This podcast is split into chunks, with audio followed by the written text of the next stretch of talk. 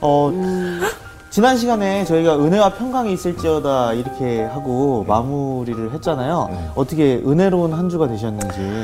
어, 지난번에 은혜와 평강이란 단어보다 은혜와 평화가 더 어울린다라고 네. 이제 선생님께서 말씀해 주셨는데 은혜 있는 자가 어떤 사람이냐 했을 때 지난 시간에 기쁨, 또 밝음, 생기, 그다음에 에너지, 그 주변의 그 아우라가 긍정적으로 보이는 사람이 은혜 있는 자다. 이제 그렇게 음. 말씀하셨어요. 근데 의식하고 살았던 한 주였는데 제가 너무 기쁜 메시지를 받은 거예요. 우울한 친구가 네. 어, 저보고 너의 위로가 아니면 내가 어떻게 살까라는 문자가 온 거예요. 음. 뭐 대단한 위로는 아니었습니다만. 아, 엄청 대단한 위로지, 그래요? 내 마음이 따뜻해지는데요, 저도. 오. 저는 고민이 많았어요. 왜냐하면 마음이 많이 요동치고 요동치는데. 주변이 평화롭고 이런 상황과 마음은 아, 반대로. 평화로운데 주변이 또 요동치고 이런 상황이 항상 왔다 갔다 하는 것 같아요. 아직 갈 길이 멀었네. 아. 오늘도 삶이라는 네, 오늘도 제대로 수업을 한번 제대로 들어봐야 될 것 같아요. 연희 씨는 어떻게 은- 평강 네, 선생님 나오시면 수업이 우리에게 선생님 안녕하세요. 안녕하세요. 우리 자매 형제님들에게 우리 주님이 주시는 은혜와 평화가 함께하기를 빕니다. 감사합니다. 네, 아, 우리의 삶이 은혜 가운데 있다고 한다면 얼마나 좋겠어요. 그렇죠? 그러니까 내가 은혜라는 게 뭐 아름다운 모든 가치들을 내포하고 있는 것인데 내가 그렇게 살려고 애를 쓰면 힘든데 네. 주님의 은혜가 우리 속에 들어오게 되면 나는 저절로 그렇게 살게 되는 거죠. 어, 은혜 받은 사람들의 특색은 다른 사람들에게 너그러워요. 왜? 내가 죄의 용서함을 받았다고 하는 그 사실이 감격스럽기 때문에 그 때문에 우리도 누군가를 수월하게 받아들일 수 있죠. 그런데 내가 옳다는 생각이 너무 강렬한 사람들은 다른 사람들에게 따뜻함을 주지 못할 때가 너무 많이 있습니다. 고쳐줘야 할 게 너무 많은 거야.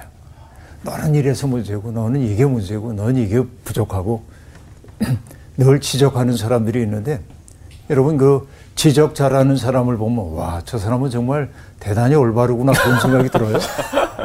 어떤 생각이 들어요? 저는 아우 좀 피하고 저러지 싶다. 말지. 만나고 피하고. 싶죠.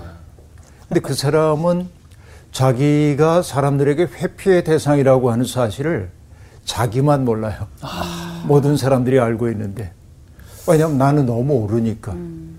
그러니까 은혜 가운데 산다고 하는 것은 어, 바로 그리스도의 은혜가 우리를 온통 사로잡고 있으면은 그렇게 함부로 누군가를 지적하거나 그럴 수가 없죠.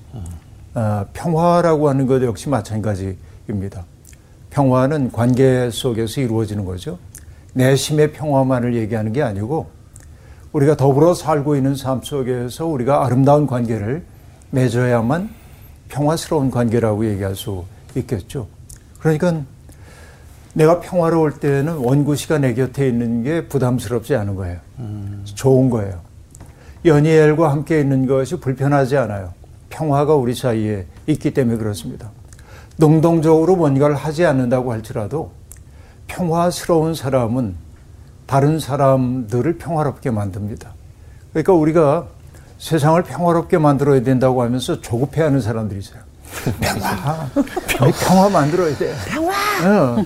그래서 평화로운 사람은 누군가가 내게 다가와 머물 수 있도록 허용하는 허용치가 큰 사람들이라고 볼 수 있습니다. 예수 그리스도께서 당신 앞에 나오는 사람들에게 너는 이게 문제여서 난 너 만날 생각 없어 이러지 않잖아요. 모든 사람을 하나님께서 이끌어 주신 사람으로 여겼다. 이게 성서가 들려주고 있는 이야기죠. 그런 의미에서 모든 자매 형제님들께 주님이 주시는 은혜와 평화가 함께하기를 빕니다. 오늘 수업 에베소서 3강 찬송으로의 초대 오늘 에베소 세 번째 시간 공부하게 될 텐데요. 오늘은 에베소서 1장 3절부터 14절까지를 공부하겠습니다. 네. 연희엘님부터 읽어주세요. 찬송하리로다 하나님 곧 우리 주 예수 그리스도의 아버지께서 그리스도 안에서 하늘에 속한 모든 신령한 복을 우리에게 주시되 곧 창세 전에 그리스도 안에서 우리를 택하사 우리로 사랑 안에서 그 앞에 거룩하고 흠이 없게 하시려고 그 기쁘신 뜻대로 우리를 예정하사 예수 그리스도로 말미암아 자기의 아들들이 되게 하셨으니 이는 그가 사랑하시는 자 안에서 우리에게 거저 주시는 바 그의 은혜의 영광을 찬송하게 하려는 것이라. 우리는 그리스도 안에서 그의 은혜의 풍성함을 따라 그의 피로 말미암아 속량 곧 죄사함을 받았느니라. 이는 그가 모든 지혜와 총명을 우리에게 넘치게 하사.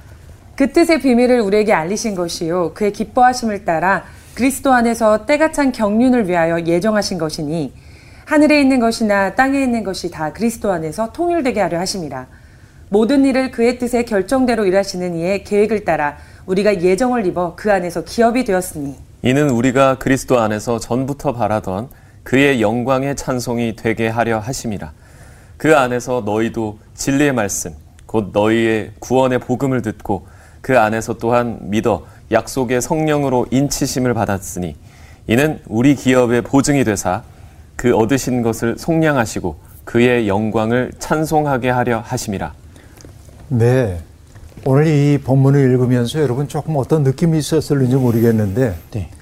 어, 바울 사도의 서신 가운데 인사말로 상당히 길게 어, 나타나고 있음을 알 수 있는데요. 사실은 이 대목이 한 문장입니다. 우리는 문장을 이렇게 구별을 해놨지만은 한 문장으로 되어 있고 그 얘기는 한 호흡이란 얘기예요. 이게 전체가 한 호흡이라고 하는 얘기인데, 근데 시작을 어떻게 시작하고 있죠? 찬송하리로다라는 말로 시작합니다. 오늘 본문의 마지막 대목은 어떻게 되어 있죠? 14절이 찬송하게 하려. 찬송하게 하려 영광을. 찬송하게 하려 하심이라. 그러니까 찬송하리로다로부터 시작해서 네. 그 영광을 찬송하게 하려 하심이라라고 얘기합니다. 그러니까 찬송으로부터 영광의 찬송으로 끝나요. 그렇죠. 아름다운 송가라고 볼 수 있습니다. 이 대목을 보면서 혹시 성경 가운데 어디 떠오르는 구절이 있나 모르겠어요. 여러분. 찬송 호산나 시편 시편? 네. 여러분하고 저하고 공부한 성경인데 요한복음. 요한복음. 요한복음 1장. 아, 똑같은 그렇죠. 요한복음 1장에 보면은 요한복음이 서문에 태초에 말씀이 계시니라 이렇게 시작되죠. 그리고 끝날 때 은혜와 진리가 충만하더라. 아. 이렇게 끝나거든요. 그러니까 비슷한 형태인 것을 알 수 있어요. 그러니까 은혜 받은 사람들의 마음 속에 가득 차 있는 것이 결국 하나님의 은혜의 충만함에 대한 감사, 그분에게 영광을 돌리고 싶은 마음 이런 것들인 게 여실히 드러나고 있는데요. 근데 그렇게 이제 찬송하리로다라고 얘기하고 마지막에서 그분의 영광을 찬송 하자고 권고를 하고 있는데 가운데 내용은 결국 뭐예요? 우리가 찬송해야 할 까닭이 뭔지를 밝혀주고 있죠. 영광을 찬송해야 하는데 그 내용 하나님이 하신 일에 대한 개관이 그 속에 담겨 있습니다. 성경을 한번 참조해 볼까요? 왜 우리가 그분을 찬송해야 하냐면은 3절에 보면 모든 신령한 복을 우리에게 주시되 그렇죠. 우리에게 복을 주시기 때문에 찬송해야 한다. 그 다음에 4절에 보면 뭐라고 하죠? 우리를 사랑. 택하사, 택하사. 우리를 택하여 주셨다라고 얘기합니다. 그 다음에 5절에 보면은 우리를 예정하사라고 말합니다. 그 다음에 6절을 보면은 아, 그가 사랑하시는 자 안에서 우리에게 거저 주시는 바 은혜의 영광 그죠? 거저 주셔요. 그 다음에 8절에 보면 뭐라고 얘기하죠? 그가 모든 지혜와 총명을 우리에게 넘치게 하소 넘치게 주신다라고 말입니다. 그 다음에 9절에 보면은 그 뜻의 비밀을 우리에게 알리신 것이요. 알게 해주셨어요. 그리고 10절에 보면 뭐라고 하죠? 하늘에 있는 것, 땅에 있는 모든 것들이 그리스도 안에서 통일되게 하려 함이라. 이렇게 말합니다. 그러니까 하나님의 은혜가 얼마나 다양하게 우리에게 주어져 있는지를 보여주고 있어요. 자, 아, 이것을 명심하고 염두에 두고 오늘 본문을 보는데 여러분 우리가 기도할 때 맨 먼저 하는 게 뭐죠? 기도를 받으시는 하나님을 부르는 거잖아요. 네. 그러니까 여러분 하나님 하는 그 이름 하나 속에 모든 게 담겨 있다고 얘기할 수 있습니다. 아, 꽤 여러 해 전입니다만은 저희 교회에 아, 연세가 많으신 목사님이 계셨는데 1911년생이셨어요. 살아계시면은 지금 111세이신데 한국의 보이스카우트 운동을 시작하신 분이에요. 그분이. 그런데 이제 그 어른이 늘 예배당에 이렇게 와 계시면은 아, 계신 그 모습 그 자체로 은혜스러워요. 그분을 뵙는 것만으로. 근데 어느 해인가 제가 그 목사님께 목사님 어버이 주일이니 목사님께서 축도를 좀 해주세요. 그래서 아주 90이 넘으신 목사님이 강대상에 올라오셨어요. 그리고 축도를 하시는데 두 손을 올리고 목사님의 첫 마디가 아버지 그랬어요. 그러고는 한 말씀도 못 하셔 가슴이 벅차셔서 근데 또 한참 있다 또 한번 아버지 그런데 가슴이 칭한 거예요. 그 아버지라고 하는 물론 이제 어, 그 아버지라는 게 남성적 언어이기 때문에 불편해 할 수 있지만 여러분 그냥 들으세요. 그렇게 아버지 그 말 속에 그 목사님의 삶 전체가 녹아들어 있는 그 느낌을 드는 거예요.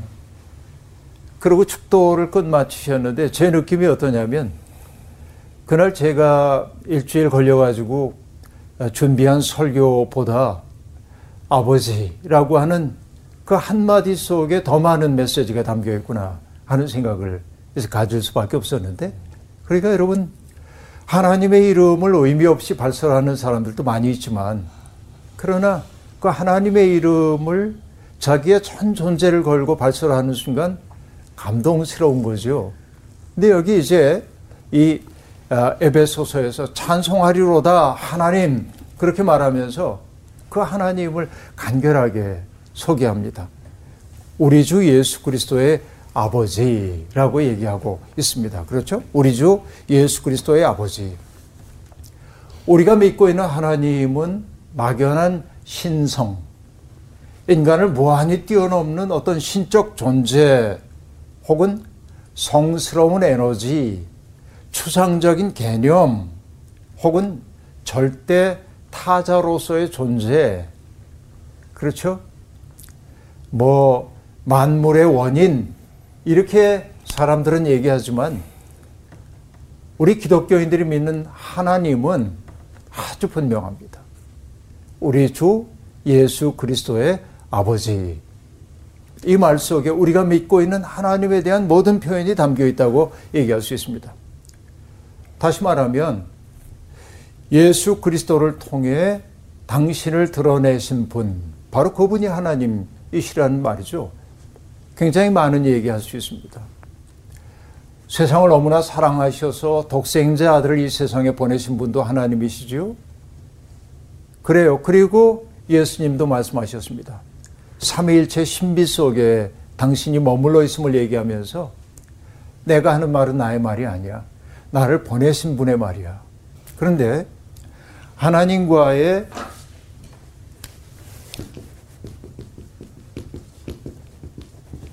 깊은 일치 속에서 산 그 삶이라고 하는 것은 어떤 삶이었어요?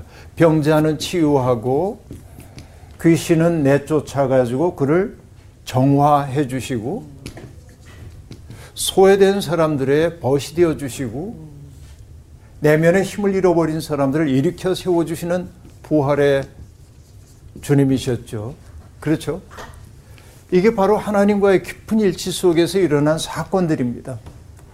오늘 우리가 정말로 하나님을 믿는다고 얘기한다면, 그래서 예수 그리스도를 믿는다고 얘기한다면, 우리를 통해 나타나야 할 삶의 내용도 바로 이런 것이어야 합니다.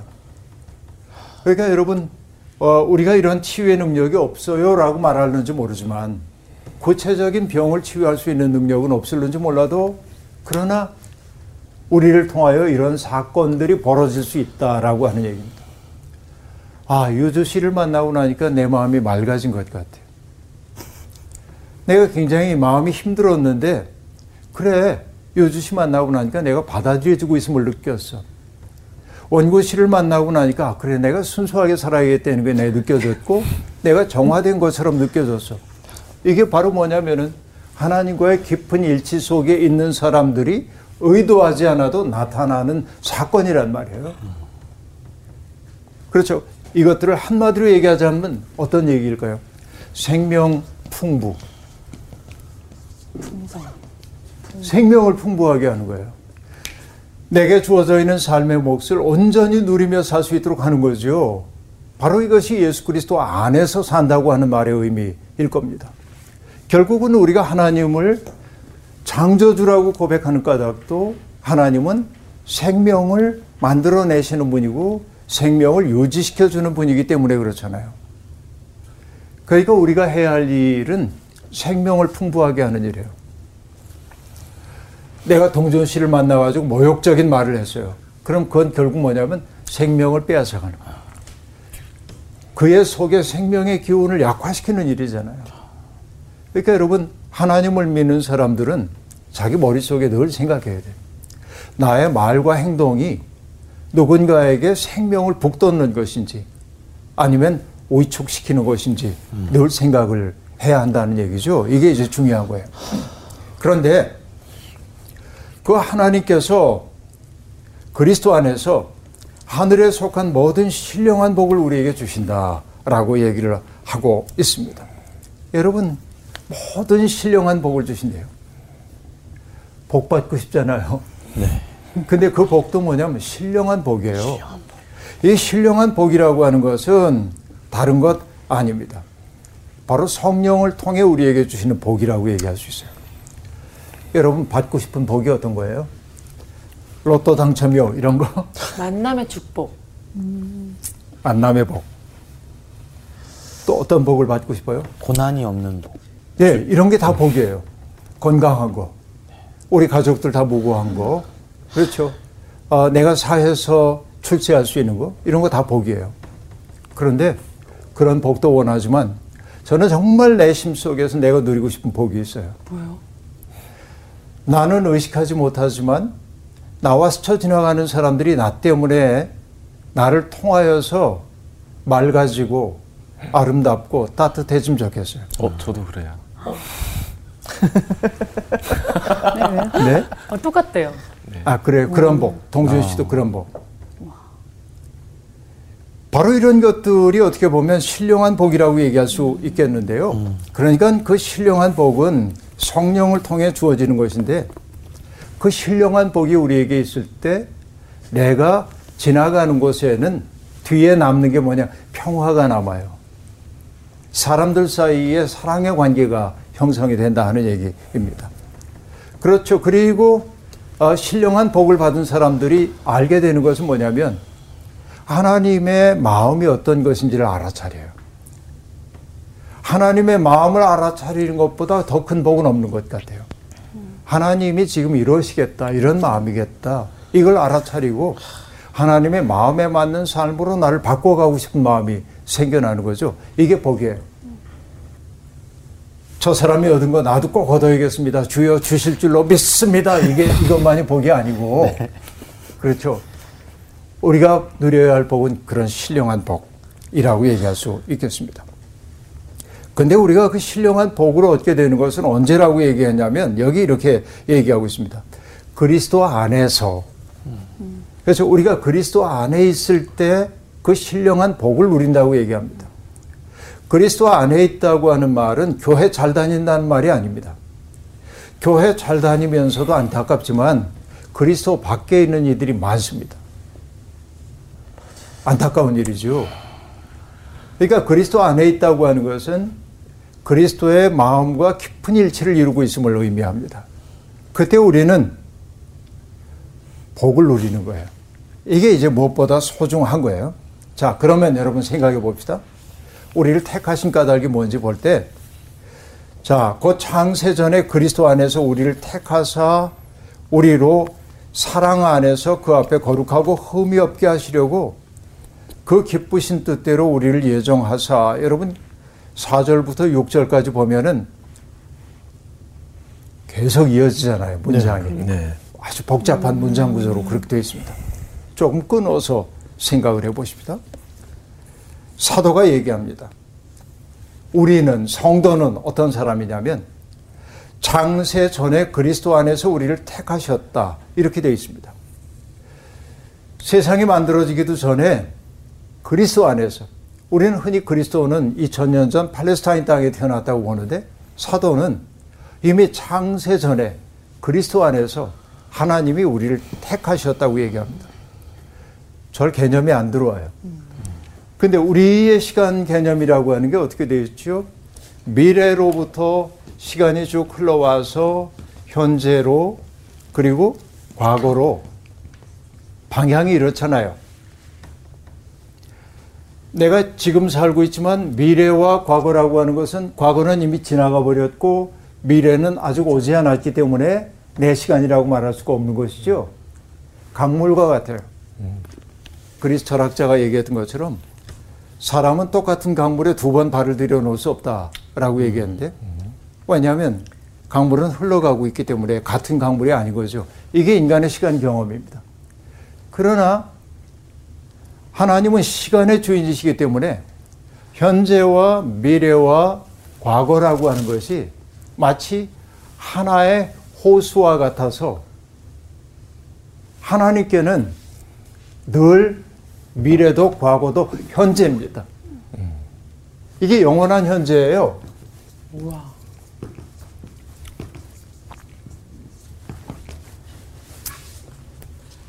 그러니까 그 영원한 세계 속에서 보자고 한다면은 창세 전부터 그리스도는 계셨고 하나님의 마음속에 이미 그리고 오늘 우리가 택함을 받은 우리들도 이 영원한 현재에서 보자고 한다면은 그때 이미 우리에게는 과거처럼 보이는 그때가 하나님의 현재이기 때문에 우리를 택하여 놓으셨다. 이게 놀라운 신비를 지금 얘기하고 있습니다. 그렇죠. 그러니까 그리스도께서는 특정한 시대의 모습을 드러냈던 분이지만 그러나 역사가 시작되기도 전부터 하나님의 마음속에 이미 있었고 이렇게 과거죠. 그리고 역사가 수렴되는 지점도 그리스도예요. 그리스도에게서 그리스도에게로 가는 거예요. 역사라고 하는 것은. 그래서 어떤 분은 그리스도를 오메가 포인트라고 얘기했는데 알파와 오메가 하고 얘기할 때 오메가, 포인트. 오메가 포인트. 달리 얘기하면 모든 인간의 인간의 역사라고 하는 게 우리의 삶이라고 하는 게 어디로 수렴되어야 하냐면 그리스도의 마음으로 수렴돼야 돼. 달리 얘기하게 그리스도와 같은 존재가 되는 게 역사의 목표야. 인간의 목표예요. 우리 목표. 그러니까 우리는 예수 그리스도를 경배의 대상으로만 여겨서는 안 되고 닮아. 경배하지만 그러나 그분을 닮아가야 돼. 이게 우리의 인생의 목표예요. 10억 모으는 게 인생의 목표 아니고 예수 그리스도를 닮아가는 것. 그분의 성품을 담는 것이 우리가 택하심을 받은 까닭이다. 하나님의 우리를 택하신 까닭은 바로 그거 이루라고 이렇게 불러주신 거예요. 그러니까 택하셨다고 하는 말은 우리의 자격과 무관하죠. 그렇죠. 연희엘이 자격이 있어서 택함 받았나요? 누구도 자격이 있다고 얘기할 수 없어요. 내가 본 바에 의하면 연희엘은 정말 아름다운 인격의 소유자지만 그러나 그 자격 때문에 택함 받은 게 아니에요. 하나님의 은혜 안에서 택함 받았다. 그러면 택함 받음이라고 하는 것은 특권이라기보다는 일종의 소명입니다. 하나님의 꿈을 이루라고 하는 얘기예요. 그래서 부르신 까닭이 뭐예요? 사랑 안에서 그 앞에 거룩하고 흠이 없게 하시려고 라고 말합니다. 결국 우리의 삶을 하나님이 택하여 주신 까닭은 거룩하고 흠이 없어져야 돼요. 사실 거룩하고 흠이 없다라고 하는 말은 하나님 앞에 바쳐지는 제물이 그러해야 하거든요. 그러니까 우리의 삶이 하나님이 받으실 만한 희생 제물이 되도록 살기를 원하신다. 주께서 바로 그것을 위해 우리를 택하여 주셨다라고 하는 얘기입니다. 그의 그 택하심을 다른 말로 뭐라고 얘기하죠? 당신의 자녀로 예정해 놓으셨다라고 얘기합니다. 자, 하나님의 자녀로 예정해 놓으셨어요.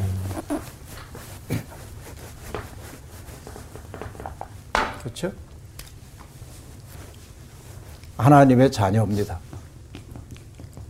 제가 여기 동그라미를 친 이유가 있어요. 동그라미를 친 이유가. 왜냐하면 예정하다라고 하는 말은 경계를 뜻하는 헬라어에서 파생됩니다. 다시 얘기하면은 하나님은 우리를 택하여 세우실 때 경계를 제시해 줘요.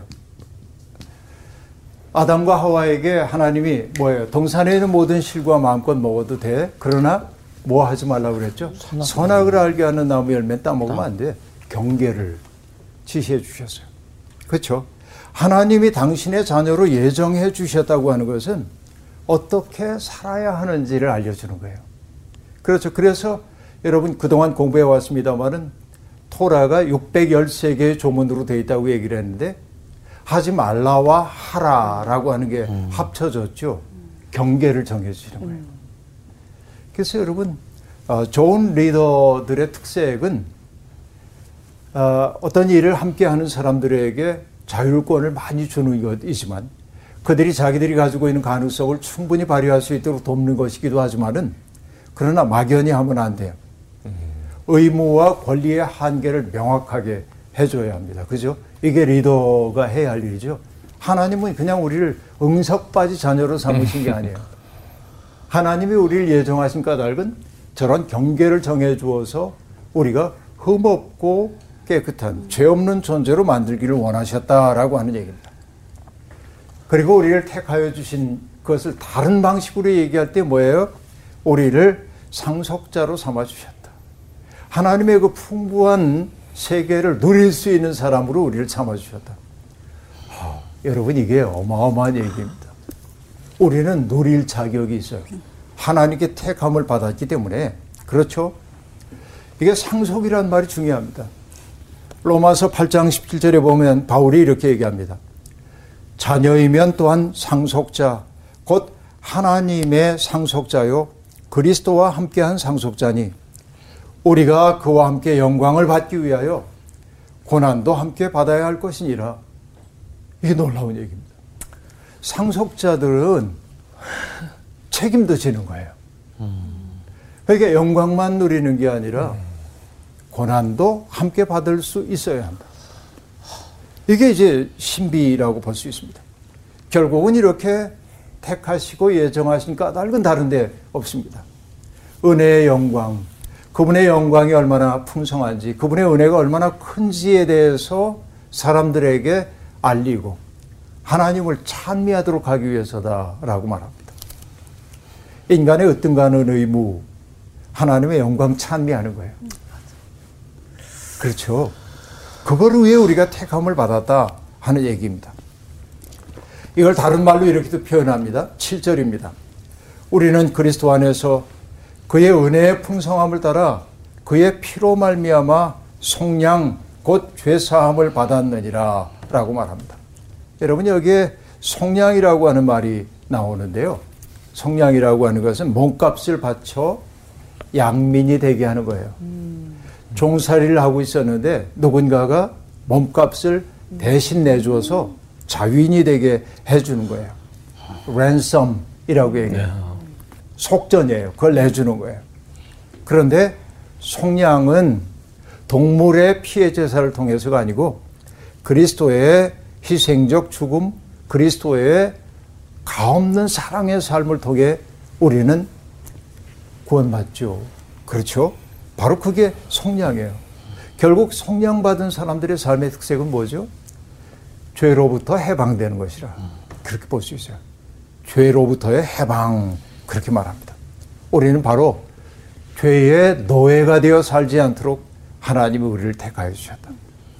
다시 말하면 죄가 우리를 이끌어가지 못하도록 했다. 음. 여러분 어떤 분이 이렇게 얘기하더군요. 세량짜리 기차예요, 이게. 근데 인간을 흔히 뭐라고 얘기하냐면은 영혼육, 그렇게 얘기하잖아요. 영이 우리의 삶을 혼과 육의 삶을 이끌어가면 아름다워요. 근데 너무나 많은 사람들의 경우에는 욕망이 승한 사람들은 이게 이걸 이끌어가요. 다소 교양이 있는 사람들, 남을 배려할 줄 아는 사람은 뭐냐면 혼이 영과 육을 이끌어가기도 합니다. 대부분의 사람들이 여기에 속합니다. 대부분이라고 말할 수는 없겠네요. 상당히 많은 사람들이. 그런데 육체가 자기를 이끌어가도록 허용하는 사람도 참 많습니다. 세상에. 근데 우리가 믿는 사람으로 산다고 하는 것은 영, 이 영은 뭐 하는 거죠? 하나님의 부르심에 응답할 수 있는 능력이에요. 하나님과 깊은 사귐을 가지며 하나님의 뜻대로 살아가는 그 삶이 나의 교양적인 삶이나 육적인 삶을 이끌어갈 때 우리의 삶은 아름답고 맑아요. 그렇죠. 바로 이것이 뭐냐면 죄로부터 해방된 삶이라고 말할 수 있겠습니다. 그런데 결국은 하나님이 또 다른 복을 주시는데 그가 모든 지혜와 총명을 우리에게 넘치게 하사 그 뜻의 비밀을 우리에게 알리신 것이요. 그의 기뻐하심을 따라 그리스도 안에서 때가 찬 경륜을 위하여 예정하신 것이니 하늘에 있는 것이나 땅에 있는 것이 다 그리스도 안에서 통일되게 하려 하심이라 라고 말합니다. 자, 지혜와 총명을 주셔요. 그 지혜와 총명이라는 게 뭐예요? 하나님의 비밀을 알게 하는 거예요. 응? 율법과 선지자들을 통해 먼저 알리셨고 사도들을 통해 알려 주셨는데 우리에게 지혜와 총명을 주신다고 하는 것은 머리로 아는 게 아니에요. 그건 뭐예요? 습득한 소화된 진리예요. 그러니까 여러분 우리가 음식을 먹으면 그 음식이 소화돼 가지고 양분이 되어 가지고 혈액을 통해 온몸으로 이렇게 흡수되잖아요. 그것처럼 지혜와 총명의 사람이 된다고 하는 것은 다른 거 아니라 하나님의 마음을 여기로만 느끼는 게 아니라 존재 전체가 느끼는 거예요.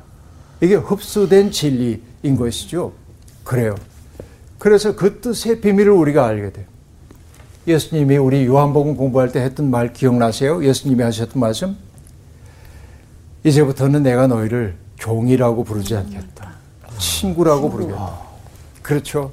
너희를 친구라고 한 까닭이 뭐예요? 뭐라고 얘기했어요? 내가 아버지께 들은 모든 것을 너희에게 알게 하였기 때문이야. 음. 뜻을 나눈 사이가 되는 거예요. 지혜와 총명이란 바로 그런 것입니다. 근데 그 지혜와 총명의 내용은 뭐냐면 그리스도 안에서 때가 찬 경륜이에요. 그 경륜, 여러분 그리스도 안에서 때가 찬 경륜이 결국 하는 일이 뭐냐면 아까 오메가 포인트란 말을 여기 했었는데 네. 바로 그리스도라고 하는 그 존재 그분 그분에게로 모든 것이 통일되게 하는 거예요. 음. 그분을 중심으로 통일되게 하는 거 얘기하는 것입니다. 달리 얘기하면은 예수 그리스도의 마음이 만물의 중심이 되도록 하는 거예요. 음. 이게 하나님의 비밀의 경륜이에요. 잊지 마십시오. 우리는 바로 이 비밀의 경륜에 동참하는 사람이에요. 예수 그리스도의 마음이 우리의 인생의 목표예요. 표대예요. 그걸로 가야 하는 거죠. 이게 중요합니다.